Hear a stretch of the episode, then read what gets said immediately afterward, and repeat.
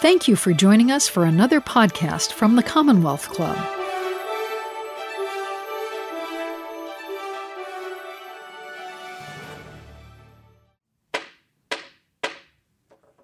Welcome to the Commonwealth Club. I'm George Hammond, Chair of the Humanities Forum, which organized today's event.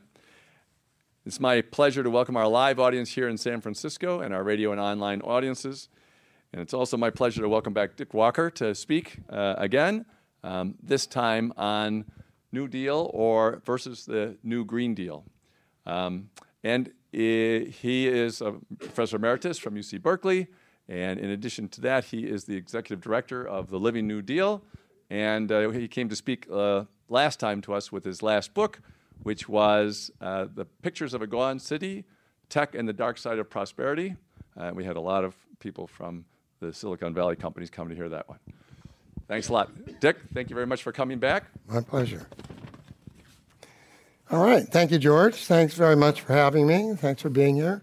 Thanks to the Commonwealth Club, although they did put me up against a couple of other speakers. They obviously believe in the competitive model of intellectual activity, which we old professors are not so used to. anyway, tonight I'm going to talk about the New Deal and what it offers uh, as a model for the Green New Deal for our time. The New Deal, I'm going to argue that the New Deal was not only successful in its time, but it really is something we can look back to for inspiration today. It is not dead history. The past is not past, it's not even over. So here it is, and we need a New Deal again. And there are proposals out there which are very exciting and uh, getting a certain amount of um, a, a certain amount of energy and enthusiasm, but also a lot of pushback. So it's important to go back and think what the New Deal did and what that could mean for us today.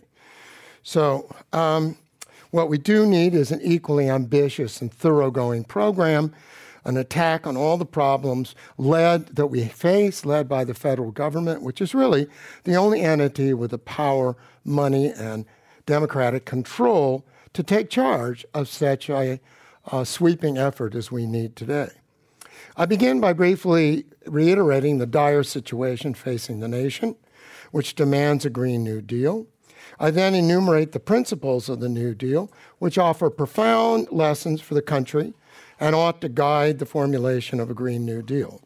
After that, I will go through the major problems to be addressed by the nation today environmental, social, and political, and how they might be attacked in the spirit of the New Deal and its guiding principles. Before going further, I wanted to note that FDR actually spoke here at the Commonwealth Club in 1932. And he was sketching out his ideas, obviously, for what he would do when he was president. And you can find this. Uh, I can give you the, site, the URL if you want. It's online, of course, everything is. Not true. Okay. no, and it's not, which is why we have the Living New Deal, which is documenting everything the New Deal did, which no one ever did. It was never written down, it was never documented. There are bits and pieces here and there. And the Living New Deal is a nonprofit. We've, for about 10 years, been mapping everything the New Deal did, plus discussing its programs and its achievements and the relevance for today. Please look at our website, livingnewdeal.org. Very simple. Um, I, FDR was surprisingly conservative in his speech to the Commonwealth Club. He appealed to the better angels of business, wouldn't you, wouldn't you know, and to a responsible government to serve the public good by restraining the new princes of industry and providing for the needs of the people. He would, uh, he would learn that it would be a lot, take a lot more than that to move the country out of the Great Depression. But fortunately, he was an exceptional leader who had the courage and the vision to actually do that with a team, an amazing team of New Dealers like Harold Ickes and, and uh, uh, Frances Perkins and so on, who, who pushed him to do more all the time. And he listened most of the time, though he was a consummate politician and was always calculating, you know, what, what was going to be possible, what could get done, and what couldn't. So, first of all, why is a Green New Deal necessary today? we face a fourfold challenge in this country, which, is, which are clear. These things are clear, I think, to people of good conscience and good reason, which of course only includes slightly over half of this country, unfortunately. First of all, we have a climate crisis, which is bearing down on us like a runaway train. Uh, climate change is not in the future, it's really here and now, and I don't think I have to persuade Californians of this and how it's clobbering us right now. We are facing rapidly rising temperatures that produce greater storms, greater floods, longer droughts, bigger wildfires, failing crops, and disappearing wildlife, as well as rising sea levels and more. And it'll only get worse. This is not the new normal. The new normal is ahead of us, and it's going to be worse. So, if you don't ask, if you don't believe me, by the way, the San Francisco Federal Reserve just put out a report on the economic cost of worsening climate disasters in terms of failing insurance, collapsing property values, government bankruptcy, and more. So, you know, it's not us wild eyed radicals that are making this call. This is something that's before us. And I think, again, Californians of good conscience sitting here with the Kincade fire going on know very well what we're talking about. The second crisis is a social crisis. And it's because of the gulf that's opened up between the very rich and the rest over the last 30 years, and especially since the Great Recession in 2008, when it the financial collapse, where things got worse actually for inequality rather than better as they did in the, in the Great Depression. It's the worst inequality since the 1920s and probably since the Gilded Age, although the measurements for the Gilded Age are less precise, obviously. But people have called it the New Gilded Age, and it's really a most appropriate title. Absurd accumulation, it's marked by absurd accumulation of riches by the few and although, of course, we want brilliant and deserving people to be rewarded, not against that, but there's no reason anybody needs $50 billion. And it's just, it's crazy. It's rents, it's excess profits that just pile up in the hands, whether they're tech guys or financial investors. And nobody needs that much money. But the rest of us do. And I'll get back to that. The Bay Area is actually a leader in enrichment at the top. You can see my book, uh, Pictures of a Gone City. I've got all the data in there. We have more billionaires per square foot than any place on earth. Um, we are also, of course, the, the country as a whole, not so much the Bay Area, is characterized by stagnant wages over the last 50 years. They really have gone up very little in real terms. They've, there's a little at the end of every boomlet there's a little push, like we've just had in the last couple of years.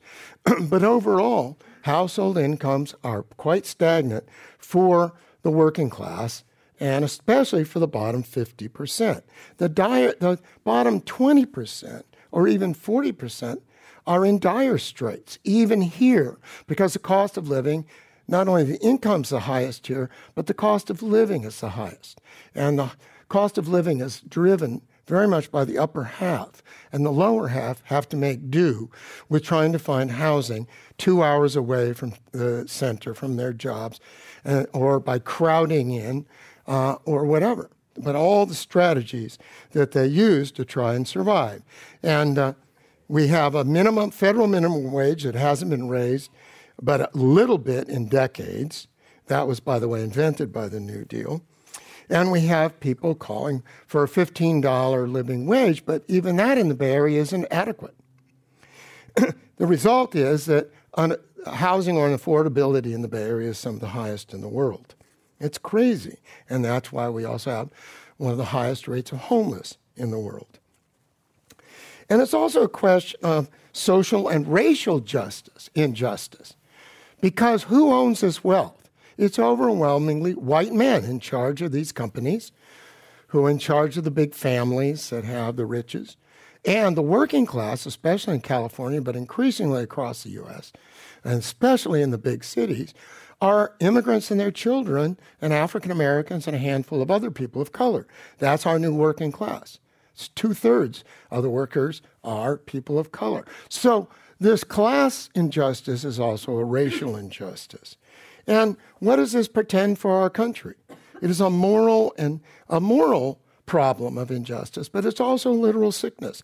I recommend the work of Frank Wilkinson in Britain about the fact that the more unequal countries or states are, and he's done this for the US and for a variety of European countries and Latin America, the sicker we are.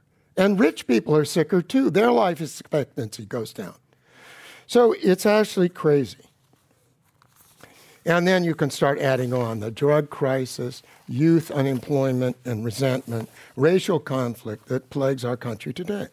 The economic malaise. Now, you probably haven't heard about that, but most of our problems relate to the economy's poor, poor performance over the last 40 years, since 1980, under neoliberalism. You don't hear about this because the elites, by and large, are very happy. The top 1% are doing great, and even the top 10%, the well to do professionals, which a lot of us, have done fine, but the rest have not. And uh, you don't hear about it because business profits have been up, the stocks and real estate prices just gone up and up and up, and uh, Plus, you get a lot of puffery out of governments, our various politicians who want to prove that they're the greatest and that the economy's never been better in world history.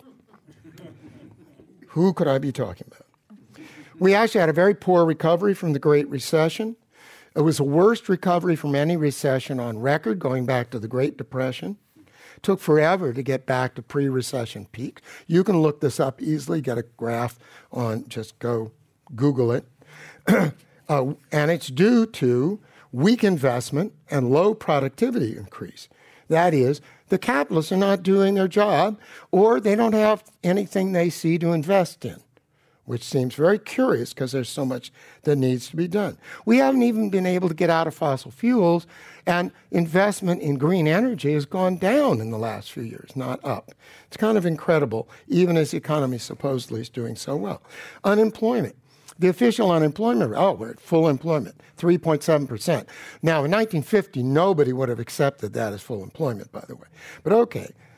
But underemployment is twice that. And earlier in the recession, it was three times the official unemployment rate. That's people who do not have full time jobs, people who are doing part time, half time work.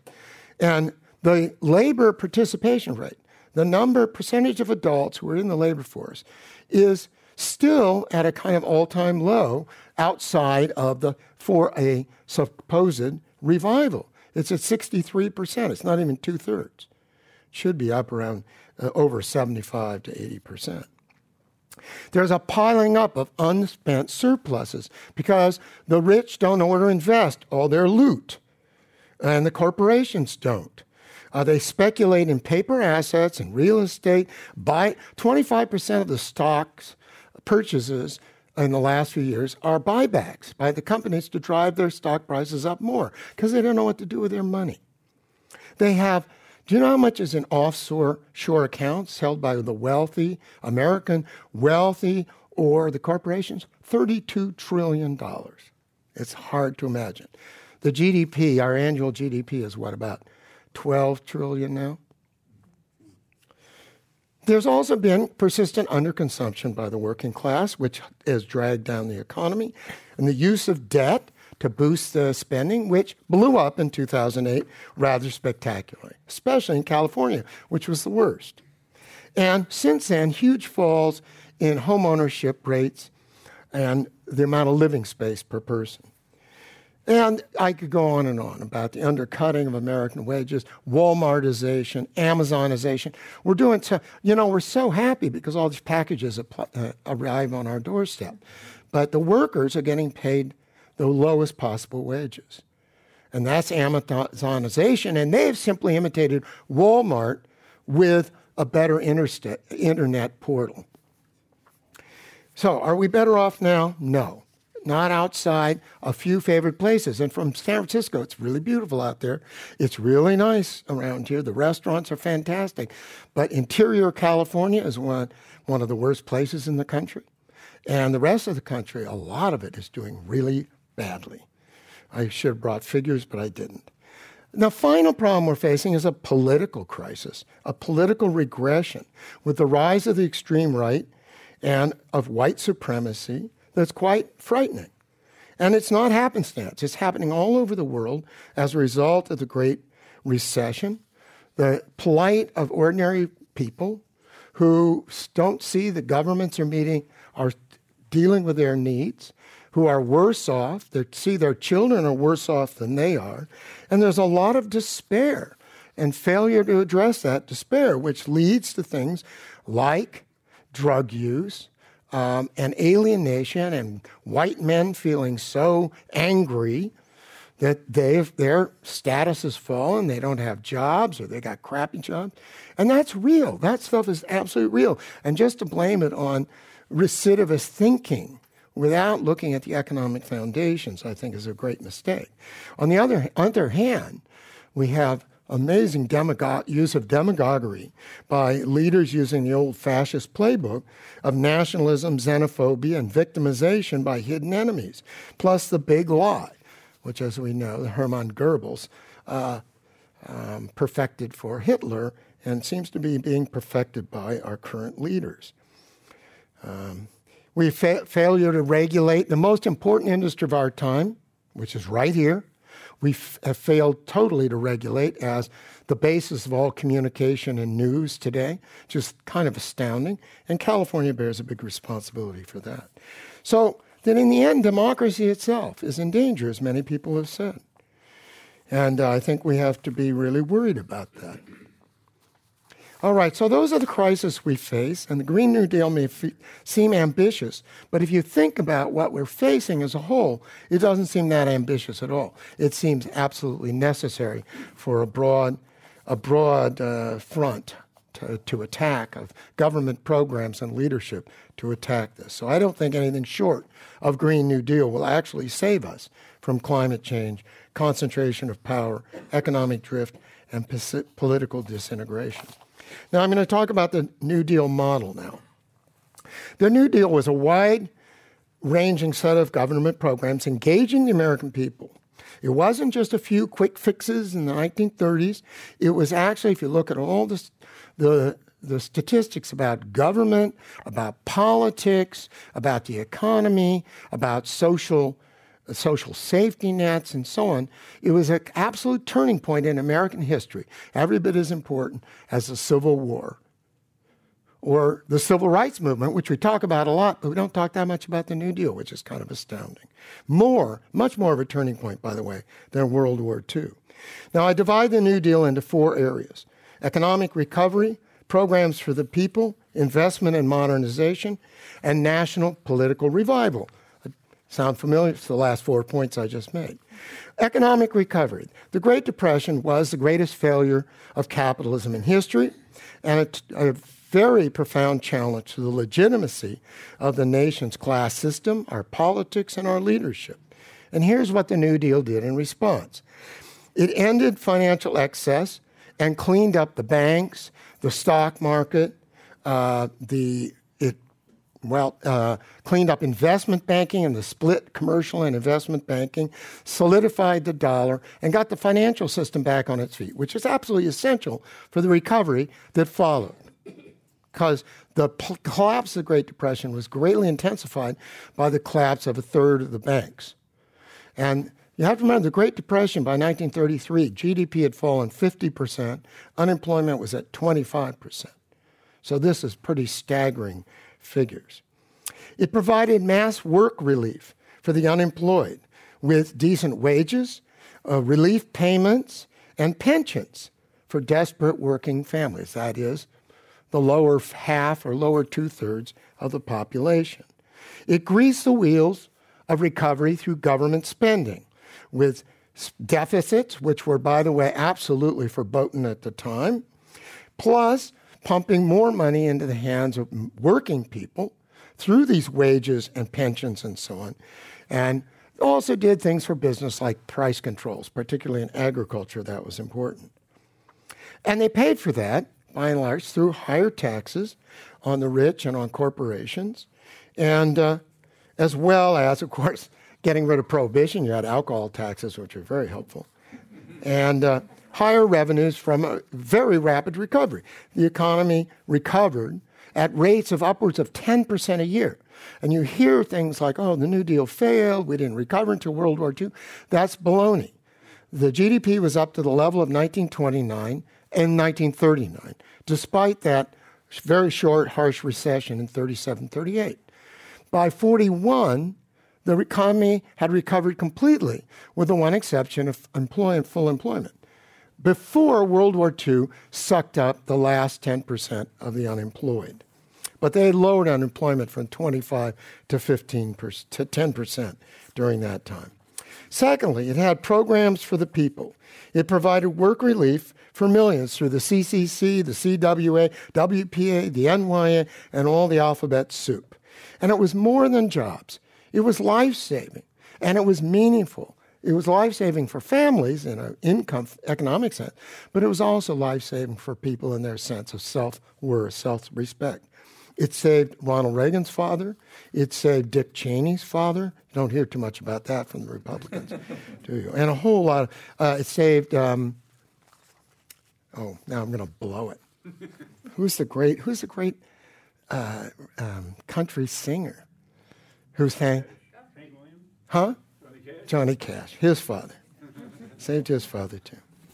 Okay, so it supported incomes. It raised incomes by supporting unionization, and fair and minimum wages, pensions, Social Security, and safety net transfers like unemployment insurance. It reduced inequality by raising the bottom and lowering the top by taxing although the stock market crash and the wipeout of a lot of rich people's holdings in stocks did help uh, reduce inequality as well. So did those bank. I have bank shares from my mother's family in Tulsa, the First National Bank of Tulsa. And they were quite wealthy at that time, but they weren't after 1930. Um, those shares weren't worthless. And they invested in people. They invested in education, in recreation, in health, and so on.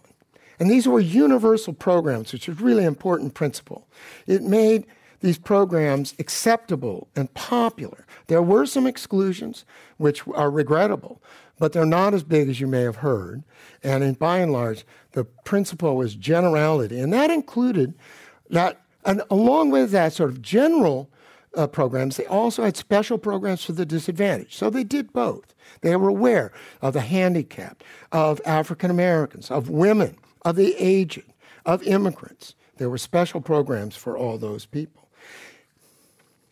And on top of that, they emphasized the public goods, civic facilities, public access, and horror of horror, public art everywhere.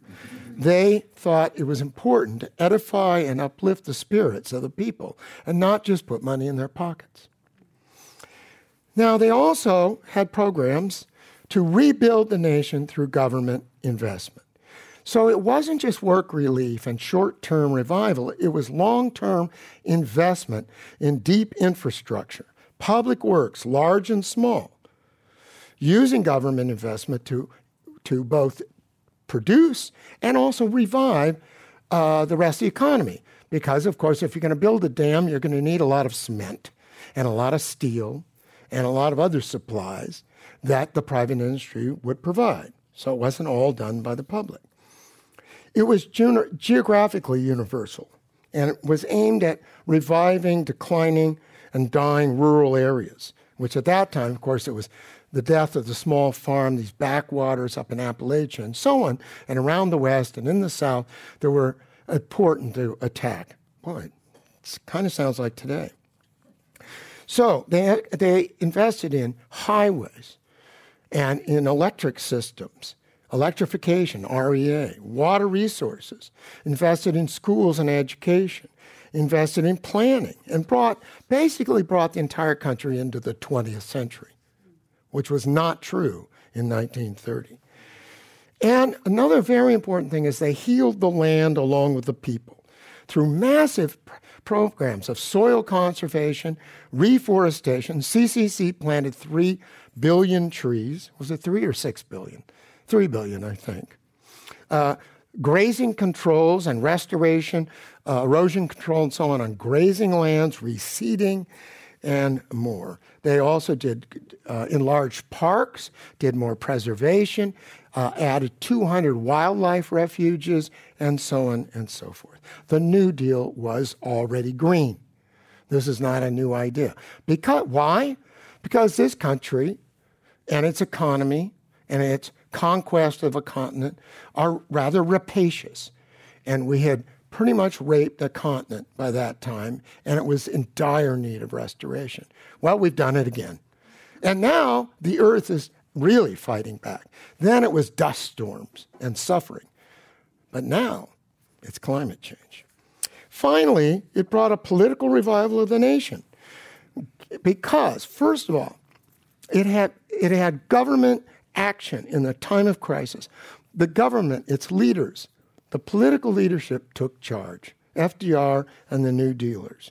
They showed urgency, ambition, and leadership in doing something. At a time when Hoover's Secretary of Treasury, Andrew Mellon, said, Well, we just have to wait for the market to resolve this. Well, if you're going to wait for the market to resolve climate change, inequality, and Donald Trump, we're not going to get there. Not in our lifetimes, if ever. They had the principle of serving the people and mobilizing the people. In other words, it wasn't government did this, government did that. It was exactly the Jack Kennedy kind of thing. Ask what you can do for your nation. And people responded it, it, was a reciprocal politics from top to bottom. Yes, the New Dealers were progressives, old progressives, a lot of them, who felt they could they were reformers. They got in there, we're going to do reform. At the same time, workers got organized, mass unionization. There were protest movements like the Townsend movement, and there was a huge push from below. And the more the New Deal did programs, and the more it allowed greater labor rights, the more the people actually rallied behind it. So that FDR won the greatest uh, electoral victory in history, American history, in 1936 over Alf Landon. Because he was popular, because the people feel felt like the government was working for them, and they also could work with the government for the revival of the nation. It showed that the, the, government cared for the common people because it was, there was an ethical basis. It wasn't pure economics or politics or calculation. It was also an ethical program that believed in that the people should have health care. So that kids should be fed in schools. How many, WPA provided six million, uh, no, it was more than that. It was millions of schools, school lunches, for example. That was when that idea, the food, um, the idea of food stamps, by the way, comes out of the New Deal to help the poor and absorb the agricultural surplus. Great idea. They, they built schools all over the country. They built university buildings. Um, they had teachers. They put teachers under the NYA in schools across the country. And then, of course, they had arts to hire unemployed artists because artists are people too, amazingly enough. and they get unemployed and hungry. And finally, they provided a sense of national purpose. The New Deal gave Americans more than slogans like Make America Great Again or even Hope and Change. Mm-hmm. That is, it gave Americans a project they could see everywhere of national renewal, national rebuilding that they could participate in, see in their communities, see all around them. And it created a political earthquake that lasted for 50 years. The Democratic Party became the dominant party for the next 50 years. And the Republicans had dominated for decades before that with an odd case. You know, Wilson snuck through because of split vote. Grover Cleveland. We all remember Grover Cleveland for his greatness. Okay, challenges for today before I run out of time. I got another 10 or 15 minutes here, 10 minutes, I hope. Um, we have these massive challenges which a Green New Deal could, could meet. And this is what we should do. Here are some key elements of the key places where the elements of the New Deal still apply. Climate change. A response is going to take money, it's going to take labor. It's going to take long term investment. It's going to take planning. All the things that the New Deal did with the PWA, the WPA, the CCC, the TVA, and more. First of all, respond to natural disasters. A couple years ago, I probably wouldn't have put this on the list, but now we realize hurricanes and flooding and wildfires. They sent, they had massive floods, for example, in the Mississippi and Ohio Valley in the 30s. And the CCC, WPA, immobilized thousands of young men to go out there and help with flood protection, with the sandbags. Long Beach fell down.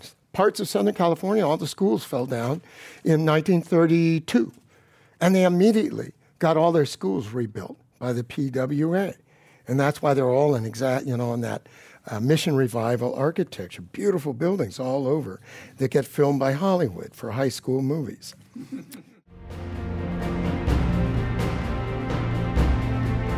You are listening to the Commonwealth Club of California. Hear thousands of our podcasts on iTunes, Google Play, and Stitcher. Learn about our travel programs to exciting domestic and international destinations. And when you're in the Bay Area, please join us live for any of our 500 programs each year.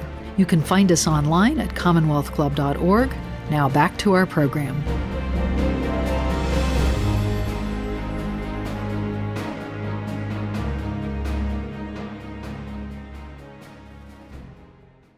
So we need that, and we need, but we need to rebuild in light of the growing hazards. So we've got to do things smart. We have to think about flood control with less engineering, like we're doing. We're starting to think about seriously in the Bay Area with rising sea levels. Fire control. What would we do in terms of hardening buildings, clearing vegetation, undergrounding wires? That's going to take a new CCC, WPA, PWA to do all those things to make, to reduce the hazard of wildfire today and to replace, by the way, PG&E, private industry, which has been very busy with the coupon clipping by its stock owners instead of investing in these things it should have been doing. And by the way, chopping down, trimming more trees is not the answer. You better get those wires underground. Um, and we need long term planning, by the way, the kind of thing they were trying to do with the TVA, with the National Resources Planning Board. That was really v- radical. And it's still radical today because we are the land of the free market and the absolute faith in capitalism and its benefits. We need to have energy conservation and reduce our carbon emissions. That's going to take major investment in wind and solar installations like the PWA did. We're going to, but we also need those small work teams that are going to go and help insulate houses. That's where we need another WPA. Okay, knock on your door. Say, we're going to insulate your, your attic. What do you think? We'll do it for free. Here come the workers. we can do that. Uh, redesigning, we need to get the, like the REA. Let's redesign and put in microgrids that, so we can turn the electricity off without the whole place going dark. That would be smart. and we need investment in mass transit, better bus lines, better rail, and so on, which the PWA and the Bureau of Public Roads, the number one program, the New Deal, by the way, was building roads. For better or worse, it produced a revolution in the productivity of transportation in America as the automobile and the truck replaced the railroad. Now, that's what they wanted to do at that time. That's what people want. Today, we would do it differently. But boy, they did it. Thousands and thousands of miles of roads. And we need more research. And they also supported agri. In those days, most of the research that the government supported was in agriculture and forestry uh, until World War II. That's when you got NSF. But we need more of that. And then healing the land, tree planting. You know, the, who is it, the international body that called for planting six trillion trees? Intergovernmental. Yes, thank you. Thank you. Well, CCC did three billion. That was a good start. We could do that. Just plant trees. WPA also, a lot of your street trees in Berkeley, San Francisco, were planted by the WPA. And they've, nobody's taken care of them since, as San Franciscans know. Um, and so on. We need more wildlife protection. We need larger parks and more, you know, green spaces. That was something they did as well. And uh, we also need a transition in agriculture. And they went in, you know, and they got a lot of the Dust Bowl healed up by getting the farmers out of there, buying the ranchers, buying the farmers out, and turning it in to wildlife refuges. restoring the, the forests and so on. But we, they had massive farm loans, of course, farms price supports. We do that differently, I think. But it worked. It worked to restore agriculture. It just continued, as American agriculture had always done, to wipe out the small farmer. But the New Deal didn't start that. That's a long story. Okay, economic revival. This is not the Great Depression, but we got the second best. We got the Great Recession, which, by the way, cost the country trillions in loss in lost GDP. That you know, recessions are very, very costly, and that was a dilly. That was the worst since the Great Depression. California was really clobbered by this. And we're so quick to forget now that the boom came back from tech, we're very lucky. But uh, out, you go out Central Valley or up to far northern California, they haven't forgotten. okay, so first of all, I got to rebuild and modernize the nation's rotting infrastructure.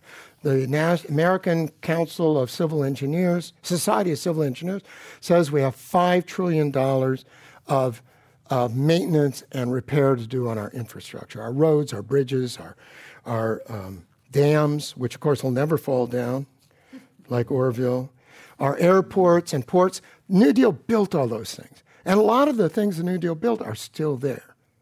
It's amazing. Even including the old terminal at National Airport, which is now called Reagan Airport, ironically. How about internet for all everywhere? Do what the REA did. Got electricity everywhere. Let's get the good internet everywhere. That's part of modernization. But part of modernization, we brought, New Deal brought the country into the 20th century. We need to bring the whole country into the 21st century. And that means green technologies. So you need more research, you need more investment, and you need more building of green technologies. And, you know, wind and, and solar power already cheaper than most of the fossil fuels certainly than coal.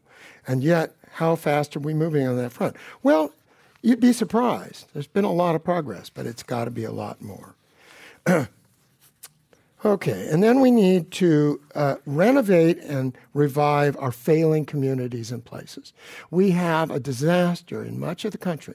If you look at the red states, they are economically the ones that are behind, the red counties. People have done this, you know, that Trump's, Trump got two thirds of the electoral votes from one third of the GDP. And Hillary got one third, you know, one third of the electoral vote from two thirds of the GDP. It's very striking how the cities, the big cities are prospering, the biggest cities are the most successful, and they're pulling ahead of everybody else. And the rural areas where you used to have the old industry, which is more distributed, the agro processing, resource processing, that stuff's died. It's not only that it's gone elsewhere, it's that we don't do those things. A lot of those technologies that just don't exist anymore. Nobody, nobody's eating.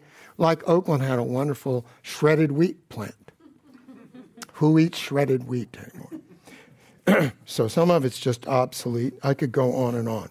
But what we need is also, we need those small public works. This is what the New Deal was so brilliant at.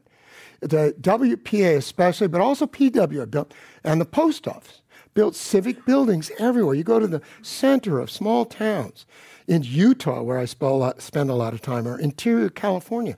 And of the three nicest buildings in town, one or two of them are New Deal.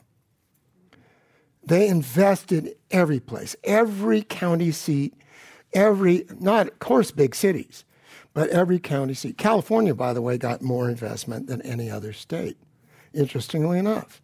And we were not the tech capital of the world at that time.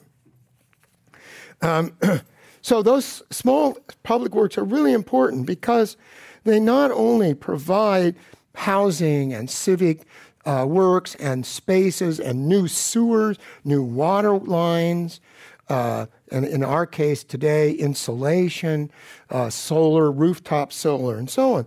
But they're crucial in two other ways. One is getting buy in from local governments.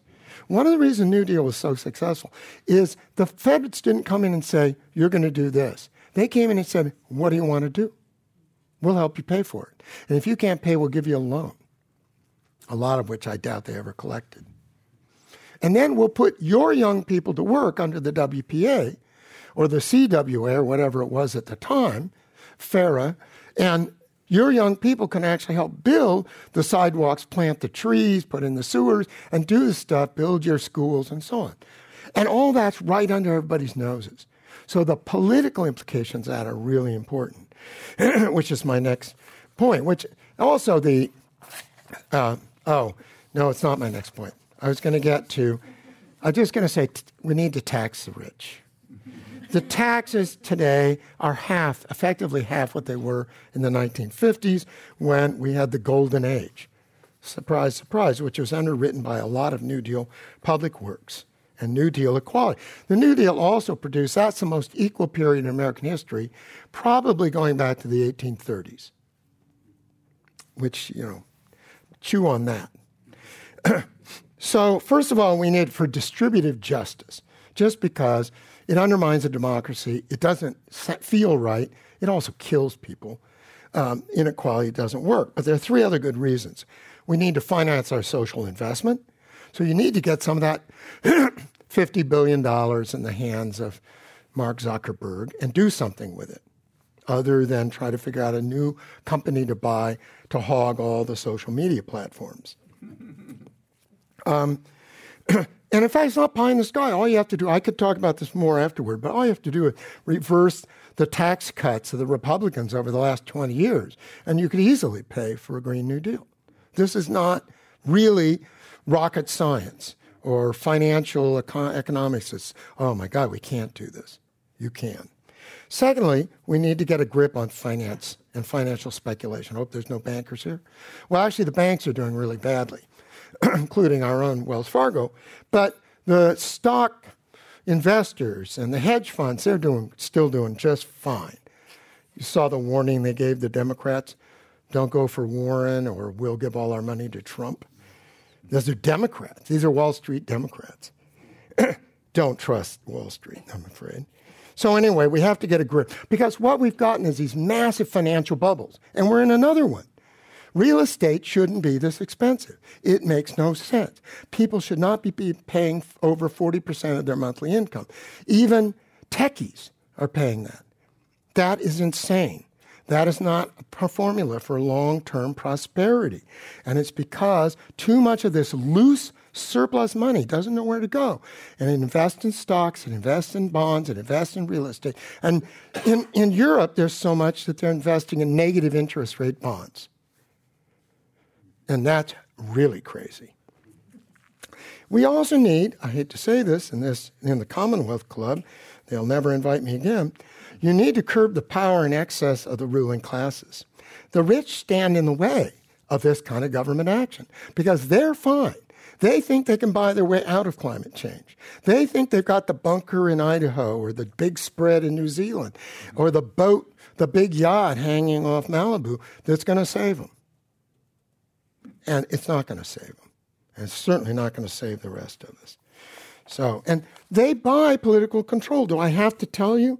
California water policy. How insane is, is Newsom vetoing SB 1? and who does he, who's his best friend? Dianne Feinstein. And who's her husband? Richard Blum. She is the richest senator in the U.S. Senate, and they're all millionaires. I'm sorry. Those kind of people. And the ruling elite of our country is not unhappy with Trump. Where are all the voices? Tom Steyer and three others. The rest of them, zip. So we have to rely on people like AOC to say something or Elizabeth Warren or Bernie, whoever, because nobody at the top is saying anything. Okay, we need programs for the people. We have to address the needs of the mass of people and not just leave them to suffer the blows of the market and pick up the crumbs left by the wealthy and the corporations. We have to raise the income of the bottom half. What did the New Deal do? It just respected labor rights. It allowed unions to form. We have undermined that completely since Ronald Reagan. And so our unionization rate has plunged. And the evidence, the data, I can give it to you if you don't believe me, is so clear. Unions raise wages. They, they also raise the kind of political consciousness of workers, they educate workers, and they give people security.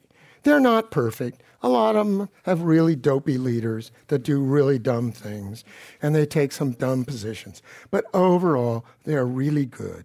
You need living wages adjusted for the cost of living. You don't want everybody to have San Francisco wages. They can have lower wages in Alabama. It's okay. and they need adequate Social Security and pensions. And a lot of workers, millions of workers literally have lost their pensions as their companies have declared bankruptcy over the last 30 years. PG&E workers, why do you think they support PG&E? They still support PG&E. They have no real good reason to do that, except that's where their pensions are. All right. We also need geographical redistribution. We've got to get the money into the rural areas. And if you raise wages, if you put in living minimum wages, federal minimum wage, you can get through the fact that the Alabamas and the Mississippis will never raise their minimum wage. You, the feds have got to do it.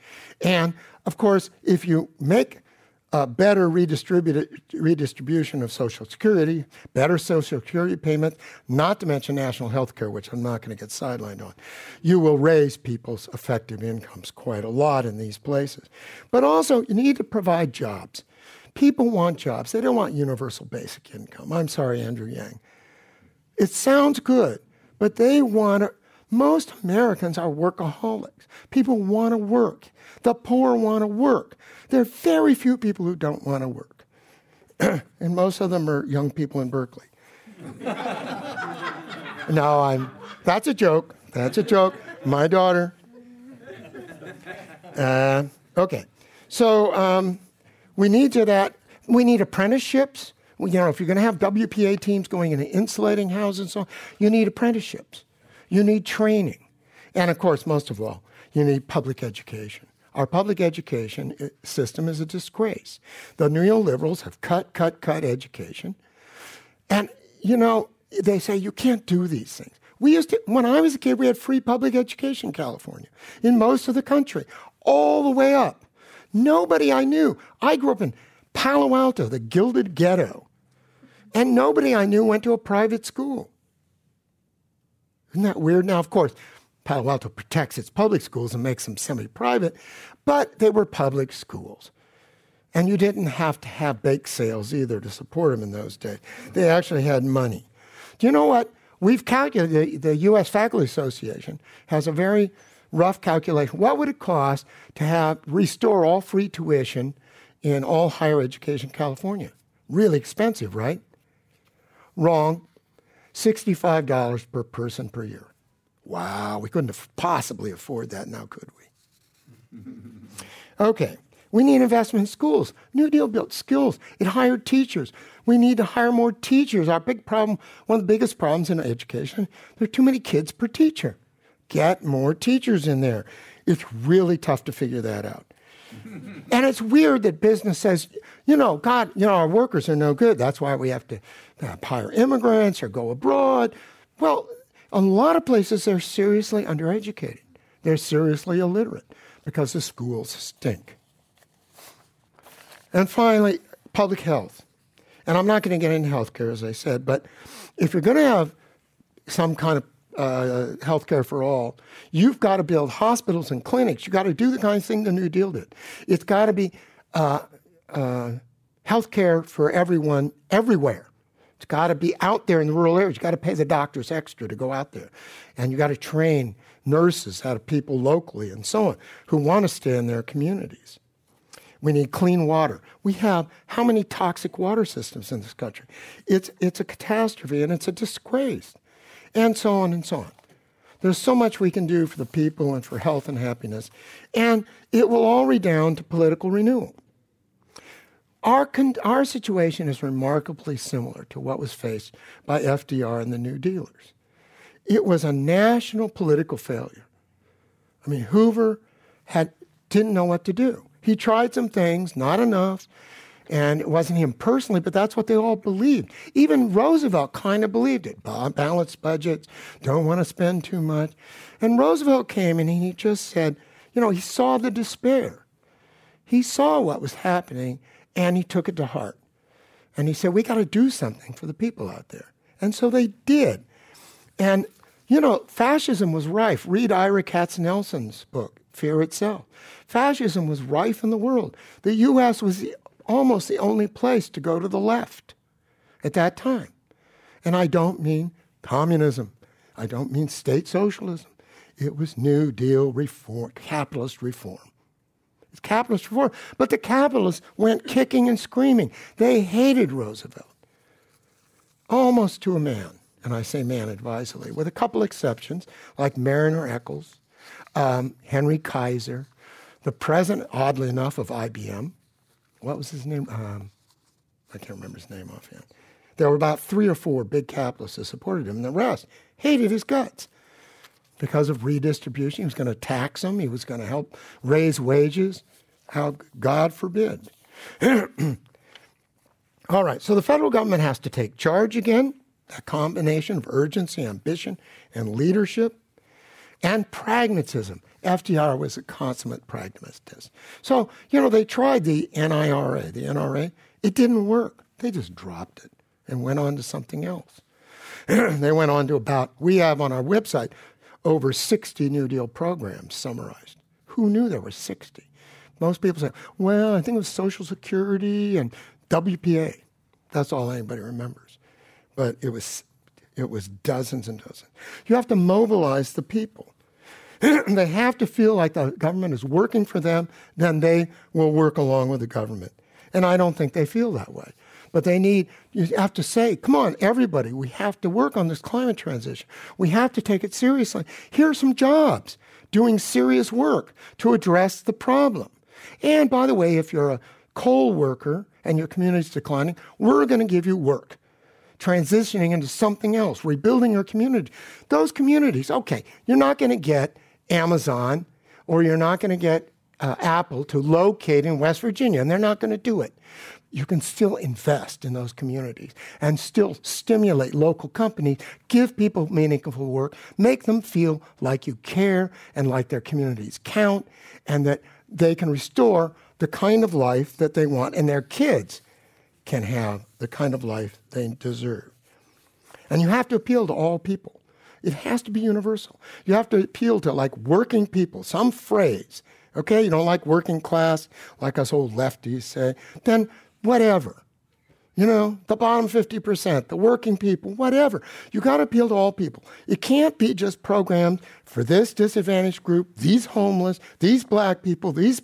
It can't be that. For women, it's got to be for everybody. The white men, too. Much as uh, I'm not that proud of being a white guy. and you have to revive these desperate communities. You just have to, and counter the fact that most of them really hate us on the coast, suspect the government that isn't interested in them, so they go listen to Fox News and become even stupider. it, more ignorant. Excuse me, that was unfair. More ignorant. and you got to people give people a sense of national purpose. You know, Nationalism is very powerful. Trump can mobilize that. Anti immigrant feeling, them, ver- them versus us. Those are powerful, powerful things that demagogues and fascists have always done. And if you're going to counter that, you need to give, give people a sense of national purpose.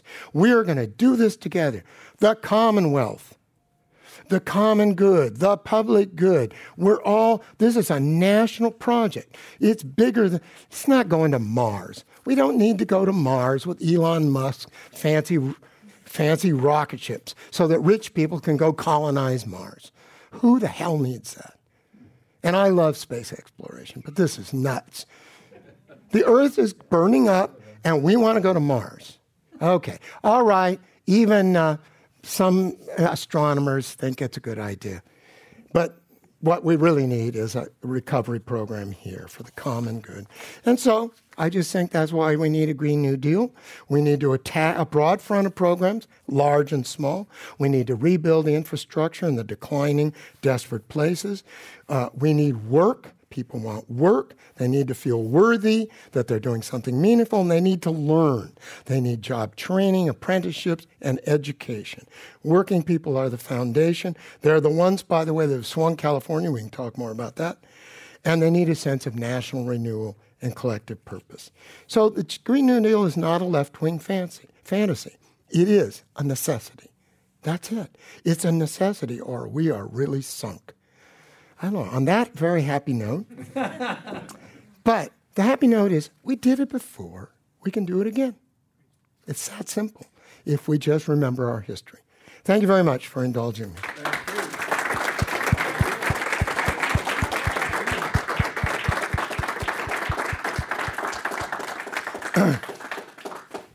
so basically, what you're saying is we should do it again, but without the shredded wheat. Without and well, and without so many big dams. There's a number of things. All right. Uh, time for questions. Uh, I'd like to remind our online audiences that they're listening to Professor Dick Walker speaking about the Living New Deal. So, uh, who would like to ask the first question? Sorry if I ate up your question time. Um, in terms of the New Deal, there, there were, they decided on deposit insurance rather than a convertible currency.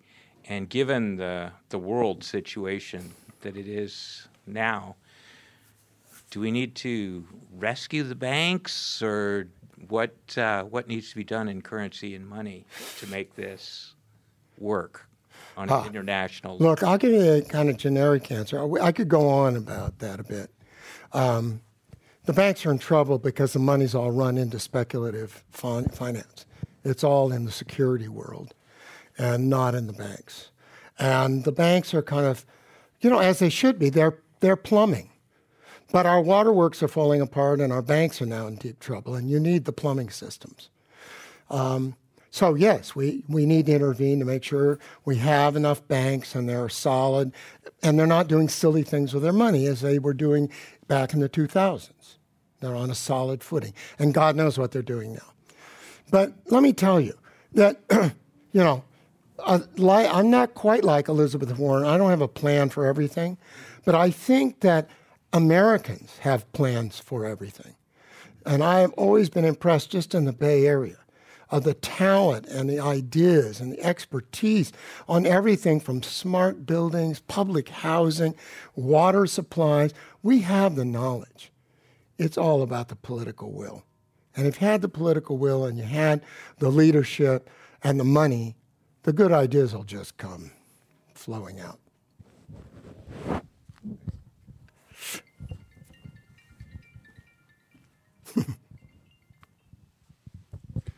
yeah, thank you for that. Um, the thing that really impressed me was how simple your bridge between the old New Deal and the new Green Deal is and how persuasive it is and how practical and, and, and obvious it is. And given that, I'm just kind of wondering how you're finding your ideas and your proposal kind of resonating in the larger political situation that we have these days and if you see any like are there some uh, connections being made and where do you see the opportunities for it to resonate more well, look, the Living New Deal has been going for about 10 years. We are known around the country for our historical documentation work. We're not as well known for kind of political advocates. For a long time, we sort of kept our uh, light under a bushel, but as you can tell, I'm not doing that anymore because the time is right and we have something to say. Naomi Klein loves us, if that's any consolation. I don't know whether AOC has ever heard of us or other people, uh, Ed Markey and others. We're trying to get the word out there. And it's, it's hard because, you know, the New Deal not only was it a long time ago, and almost everybody from that time is gone, but also we just don't do, you know, when Ken Burns would do World War II or the Civil War, but he's not done the New Deal. He did the Roosevelt, and there was one segment kind of on the New Deal. You know, so there's not one museum to the New Deal in the country, and yet there's a monument, museum to everything else, right? Every other great, great generation. So, what about? So Americans have forgotten completely. Then you add to the fact that the right wing hated the New Deal. They continued to hate it. They hated it even more when the Great Society came along, and they eventually won with Reagan and neoliberalism. And they have systematically dismantled as much as they can. And Trump is still dismantling everything he can. We can see it so clear with Trump because he's so simple. He's such a simple. Obama did it, I got to undo it, right? But more complicated minds at the Heritage Foundation and so on have worked for years 50 years now to dismantle the New Deal. And the only thing they can't touch, well, I'll say there's two things they can't touch. One is Social Security, and they've tried. They've tried, and it would be insane to take it apart. And second thing is they can't undo all those public works that are still out there working. And they're everywhere, particularly if you ever go camping, go to a national park, but they're under your feet. You know, in the East Bay Mud, a lot of the water system. East Bay Parks, the old, you know, original ones, are just all CCC WPA. And, and, you know, we use them all the time. We use this stuff. Oh, the Bay Bridge. I forgot that. well, the half that's still there, the nice half, depending on which way you're looking, and so on. Well, just a quick follow up thought is that um, I, I think these ideas would resonate pretty quickly and pretty dramatically in the whole planning profession. I'm an urban planner by background and training, and you know you got the Department of City and Regional Planning sitting over there right next to you at Berkeley, and it just seems like there might be a really interesting connection to make there. Yeah. As just you're, you're absolutely right, and but we're a small, you know, dedicated crew. We have volunteers around the country who send us site information, basically. But you know, got a we're barely a dozen people most of them unpaid or very poorly paid because, you know, where's the money? So if I could get Tom Steyer to stop running for president and give the Living New Deal half a million, you know, little half a million, it's a drop in the bucket. The things we could do in terms of getting the word out, in terms of researching, so much. You know, there are literally hundreds of thousands of New Deal sites. We've got 16,000 on our map. And we're really proud of that. That's pretty great. People look at that and they go, wow. But it's a drop in the bucket, too. So we're trying. Living New Deal. You know, any of you know any billionaires? Send them my way. Um, I'll take millionaires. Well, it would seem to me that you you could get the Democratic candidates to sell the new Green Deal much better if they kept talking about it as a as a new version of the of the New Deal because yeah, I think a lot that, of that would be a lot less scary to people. Yes, I think it sounds like it's just coming out of nowhere, mm-hmm. and some of them you do see in some places people saying, "Well, you know, we did it before." Yeah. But uh, you know, Naomi Klein says that, and she has a certain amount of clout, but uh, uh, I think a lot of times it sounds scary because oh my God, it's just impossible to do such a thing, and unlike universal health care where you have to point to other countries, mm. which really scares Americans. I mean, I couldn't do what the French do for God's sake. you know, they do strange things, and we don't. You know, we're Puritans. We don't have to eat frogs. but um, but in this case, we did it. Our grandparents did it, mm. and it's crazy to think we can't do it again. And I just, I've got to, you know, I'll keep trumpeting that that that theme as long as I can. Yes, you're in the back. When I think about a lot of the issues that are, are plaguing us today, I, I, there's there's so many things that are symptoms of root causes, and I think back to that old Thoreau quote, "Or for every thousand hacking at the leaves of evil, there's but one tending to the root," something like that. Right. Did Roosevelt have like a Fox News type thing to contend with back in his day? And also, were there money in politics? Just the, the flow of the power of those all those people yeah. who you said were uh, were hated him. It seems that did they have that same power to influence elections with their money back then that they have now? And oh yeah, okay, oh yeah, definitely. And how yeah. how about media though? Was there like a media that the prime media at that time were still newspapers, okay, city newspapers plus the radio. Okay. And uh, city newspapers were by and large against him, led by the Chicago Tribune. Uh, I don't know if any, like California, I don't think they hate, I think they were all against him. Certainly the Chronicle and the Examiner. Hearst, who owned a huge chain of newspapers, hated Roosevelt. He had started as a populist and ended up as a, a kind of Mussolini admirer. So that didn't work out so well. Uh, the radio is interesting because, like Trump, Roosevelt seized the new technology of the radio and he was a master of it. And people literally gathered around their old console radios, my grandparents, even my parents when they were young. to listen to every one of his um, fireside talks. People loved him as a result. So that really worked. On the other hand, he also had Father Coughlin and Huey Long and what was her name, that woman, who, who had huge radio networks who were pumping out incredible, you know, quasi fascist, horrible stuff. Um, so it was a battle, just like it is today. Okay. And are there any takeaways from how Roosevelt handled money in politics, as well as the Father Coughlins of his day, that, that the proponents of a Green New Deal can in turn look to as keys to move forward? Well, you got to be good at social media. That's clear. Now, one thing, you know, I, I, should say that the New Deal regulated the radio. It was one of the f- important things they did.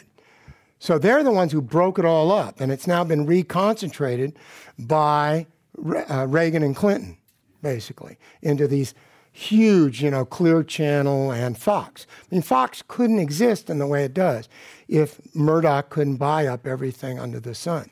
So that's important.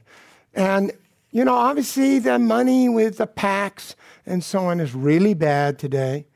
Um, and one of the prime, uh, and I think the Democrats, you know, even very straight line Democrats like Pelosi really understand the need for things like cleaning up the media, cleaning up democ- voting rights, and so on. Really basic stuff to get our democracy back in order. And I think that includes, I don't know, that she hasn't perhaps been upfront, but it's surprising how many Congress people now are finally on the maybe we should do something about Facebook and the others bandwagon. But we're a long way from solving it. Europe is so far ahead of us. And if we don't regulate and control and democratize the social media, I think we're done. Uh, yes. Twitter just uh, self-corrected itself today. Yeah. So Twitter is actually now the leader, maybe because it has so much bad publicity because of Trump. but they're, they're actually making more effort than anyone. But in the end, we wait. This is like philanthropy. Philanthropy is a wonderful thing. And, uh, you know, Benioff, wonderful guy to give all this money. But he should be also have half his money taken away and used as social investment. And then he can do philanthropy with the rest.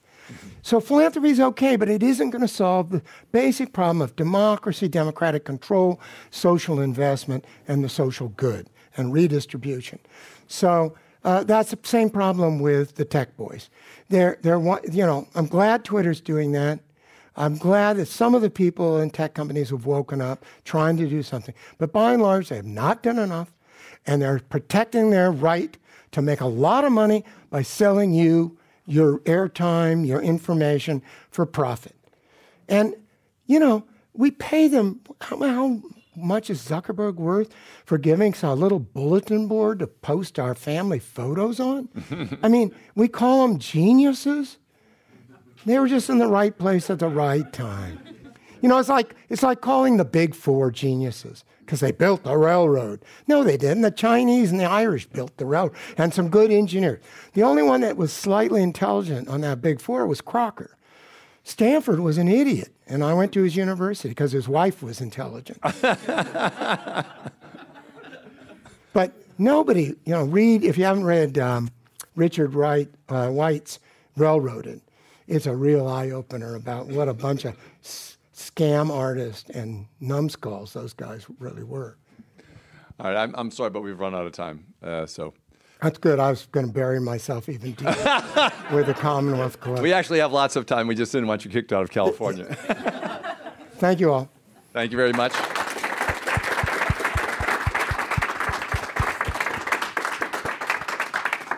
So you're suggesting that the that the uh, some Democratic politician takes this up and says the the new Green Deal or the Green New Deal, the Green New Deal is just the same as the New Deal, and we did it before, and we didn't turn into communists, so maybe we can do it again without doing that.